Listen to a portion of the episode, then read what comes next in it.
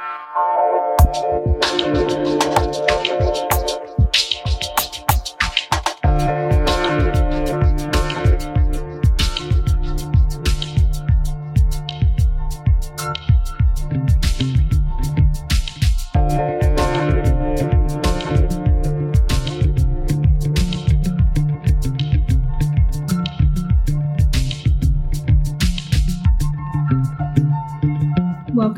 To the Magic of the Spheres podcast. This is Sabrina Monarch, and this is a show about spiritual lifestyle and personal evolution. This episode is part two of the episode immediately prior to it, which was with scholar and archetypal astrologer Becca Tarnas. And I highly recommend listening to the other episode first, we'll probably put this one into context. We talked about the combinations of Venus with the other archetypes from the moon, Mercury, out to Pluto. And as we are wrapping up this conversation in this episode, we are talking about the triple combination of Venus, Saturn, and Pluto. And this was honestly profound and beautiful. And I actually, I would have put the, the clips you know, or the whole episode in one, but it was too big of a file, I guess. So I'm making a part two. So go ahead and check out the other one first and then come back to this one and you'll love it. All right, guys, here's the rest of the episode.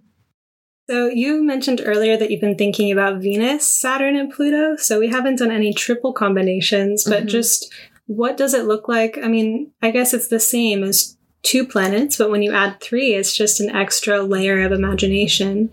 Yeah, you're bringing together um, instead of kind of a two way relationship between um, two planetary archetypes. When there's three, it's actually like a six way relationship, and the way they all activate each other. Um, so you have Venus Saturn, you have Venus Pluto, and you have um, Saturn Pluto and um, the energy can kind of move in all of these different directions back and forth and how they're acting on each other. Um, so I've been especially aware of that this year because we have a Saturn Pluto conjunction in the sky and um, Capricorn. And every time Venus has come into major aspect with Saturn Pluto, I'm paying pretty close attention to what it feels like, what's going on, and what are the tensions that arise in relationships? What needs to be worked on? That's the Venus Saturn side. And what can be transformed? That's the Venus Pluto side. Um, so it seems to be really correlating each, each time that comes around with doing some really deep work and looking at one's shadow, looking at one's shadow in relationship, um, trying to evolve that in a mature way, um, recognizing what the boundaries are, where they're healthy, where they're harming, um, and also looking at what are the components here that are destructive or connected to power dynamics between people and how can that also be um, brought into consciousness and awareness. And so um, it has felt kind of like a concentration of that energy each time Venus has crossed the Saturn Pluto of um, working with those things, especially within romantic relationship and friendship. It's like, okay, here comes that time again to to work on these things. Um, and I noticed too that it, like on the collective scale, because we're living in such an intense Saturn Pluto environment right now. And if you just track the headlines, it's kind of an everyday of like, where's the crisis? Where's the conflict? Where's the division? Um, all these Saturn Pluto themes. And when Venus is there, um, I have noticed this element of um, of the heart being more involved, um, a sense of caring more, of feeling a greater capacity for love in uh, these situations. So when Venus was squaring Saturn Pluto not too long ago, I noticed a, increase in the conversation around mass extinction and people's um, sense of love and care for the species going extinct coming forward. Wow. And that really seemed to peak when Venus was there with the Saturn Pluto. And then it, it moved on. Um, and there's still obviously an awareness in the collective and in conversations that um, there really is a, a, mass extinction unfolding, that climate change is hitting a, um, a peak where you can't deny it anymore. And, um, but that during that, uh, several day period where Venus was very tight with the Saturn Pluto, um, there was a different feeling of like care and love and um, the the heart being connected to what's unfolding and um, like the loss of beauty that goes when a species goes extinct, for example, and how uh, deeply we we feel that within our own hearts. Um, so that's one example that I've been seeing, and I'll keep tracking as the year goes on. And next year, of course, with the Saturn Pluto even tighter, um, each time Venus comes around. Extinction, extinction. Why can't I say that? Extinction extinction is such a Saturn Pluto thing. I never um, have made that connection before, but Saturn, like the finality. And so Pluto has this kind of death rebirth, but specific species going extinct, it's like that's done. And then yeah. the heart being involved, or like, I think I've noticed that on Facebook sometimes too, where it's like I don't see posts about species going extinct all the time. Mm-hmm. Um, Another thing that I've just thought about is maybe Venus, Saturn, Pluto is the conversation around gender that has been evolving over the last several years on the internet. But I remember, um, I think it was back around 2015 when the kind of yes, all women, not all men kind of thing broke out on social media. And there was this moment in time where women were sharing with the world like we deal with this stuff every day. We are careful about being alone at night. Like we're always vigilant about these things. And you haven't noticed or like half of the population doesn't know that we even go through this. And then when we talk about it men are like it's not all of us. And it's like well it's a lot of men or else we wouldn't be worried about this. And that eruption happened and the conversation has continued to evolve, but I saw a lot of men go through some kind of like death rebirth process with that, where first there was the defensiveness and then there was like a deep reckoning with Saturn Pluto, like feeling into that. Um, and a lot of men have changed their behavior. They've become more sensitive and aware of these things that women were secretly going through, or, you know, not necessarily secretly, but it was unseen. And so that has come out. And if Venus, well, Saturn, Pluto is a,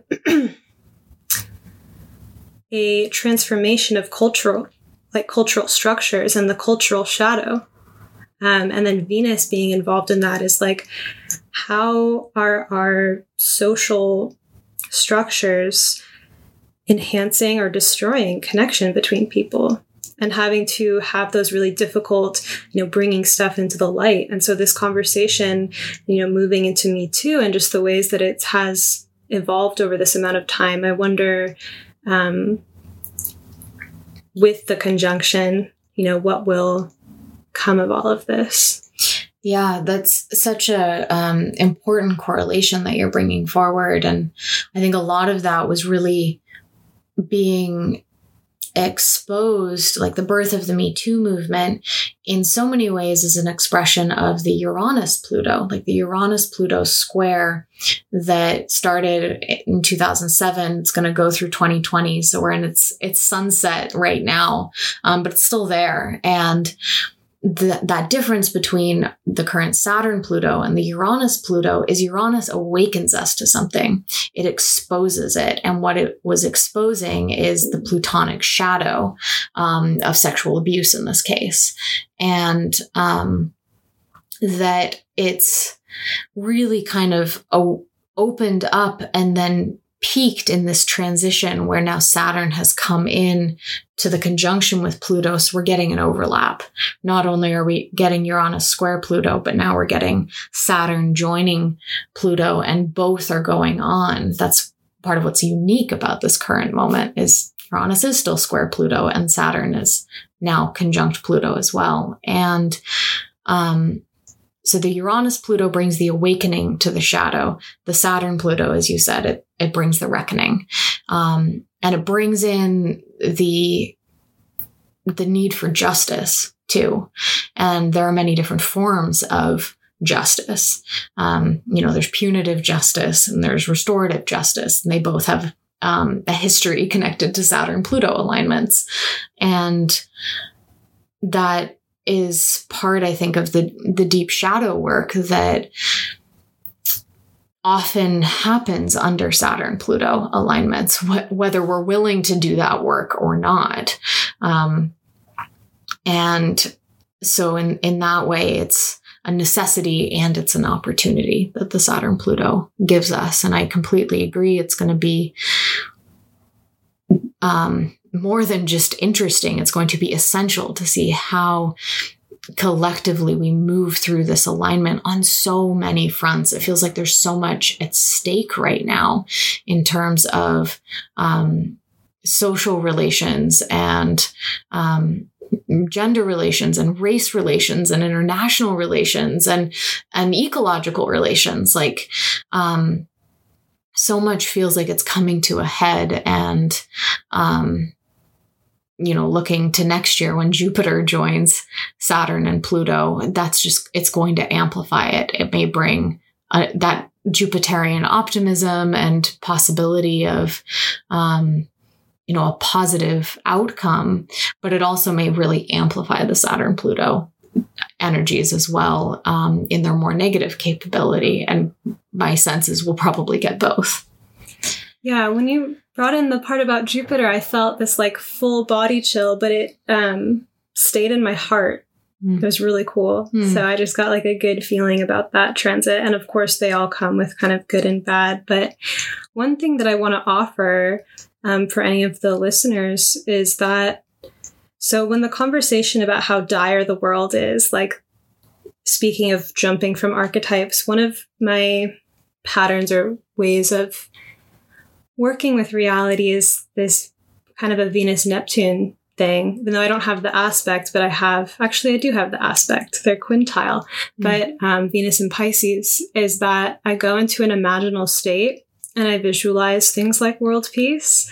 Um, and I like, I see it like a daily vitamin mm. to do these visualizations. But um, since we share thoughts in the collective, um, and I I mean that in like a literal way, like the thoughts that people are having are kind of floating in the air.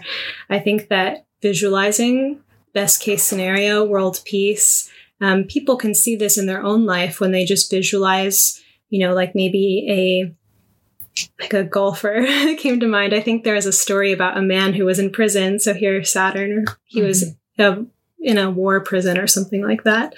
And he every day was imagining getting out and like having this perfect golf game, like all these holes in ones and whatever. And he eventually got out and went to go play golf and had this perfect game that he had visualized as a survival mechanism during this time where he was in not sure if he was going to live or die. Um, I may be quoting that story wrong, but it just it came through. So I think about the world situation and how um, I may have stuff constellated on an extremely Neptunian end, um, but it's a place I also feel really comfortable and like to be. But when it comes to addressing the crisis that we're experiencing in the world to remember to go up to the heavens and have these visualizations and from this place be energized to do the things that have to be done in our realities like to take accountability in the ways that we have to but when we're in connection with that spiritual channel or our inner meditative kind of peace um, I think that we may move about these challenges with more skill and compassion than if we were stuck in this like hellish anxiety loop, which is very possible to get into during this time with Saturn Pluto. It can be like a never ending hell, or like mm-hmm. Russian Doll, the Netflix series where she keeps dying every single day. like that's so Saturn Pluto. Mm-hmm. But it's not as um, trapping as it may seem if you can imagine a way out of it mm-hmm. and then back to address reality because you don't just want to escape either. When you talk about um, Russian doll and dying every day, it also makes me think of um, Bill Murray's Groundhog Day. And he's born with Venus Saturn. Um, and that in dying every day, he perfects himself. He eventually orients himself toward um, love and connection and care for the community. And um, it's a great example of Venus Saturn, but it's also how um, the the greatest beauty can come out of the um, out of pain and out of um, suffering, and that that can be that can give birth to something more meaningful than if the you know we lived somehow in a completely ideal painless world that um, there is a in some ways a beauty to suffering. This is something that carl jung writes about in his red book is um, is the beauty of suffering itself and um, that we can find meaning in that I've been thinking too about the current Saturn Pluto and especially with Jupiter coming in because Jupiter, um, especially Jupiter with Pluto, can have this really ambitious quality to it. And that when I look at everything unfolding in the world situation, situations, I just think how much is humanity capable of? How much can we achieve when we put our minds and hearts and um, our sense of community into something. And that's where I really do find a sense of hope and inspiration and courage is that we're an extraordinarily adaptable and creative species. And that you know, any one of these archetypes that we've been talking about, they all hold keys or medicine to what the world needs right now. And of course, every person has their own unique configuration of those. Um, we all have our own kind of call to step up. And that's really where um, I see the great gift of Saturn Pluto is that it is a call to step into the the needs that are at hand. Um, and you know, I think about you know my um, my dissertation research was on J.R.R. Tolkien and the Lord of the Rings, and I feel like that's such an apt um, story for our time, like a myth for our time, because it's not a situation that anyone would want to be in, but what do you do when you're called to rise to the occasion? And there's this wonderful line that um, that Gandalf says to Frodo when Frodo says, "You know, I wish it hadn't happened in my time." And how many of us feel that way? That I wish it hadn't happened like this in my lifetime. And Gandalf says, um, you know, that that isn't for us to decide. And he says, all we have to decide is what to do with the time that is given us. And that's such a Saturnian call in many ways. All you have to do is decide what to do with the time that's given you. And that there is such an extraordinary abundance of things we can do with that time that can address where we are. Like every person, um, has something that they can contribute. And what a beautiful, exquisite, to use that word again, world can be born from that when every person answers that calling. That's a mic drop moment. um, again, full body chills and just so incredibly beautiful, exquisite.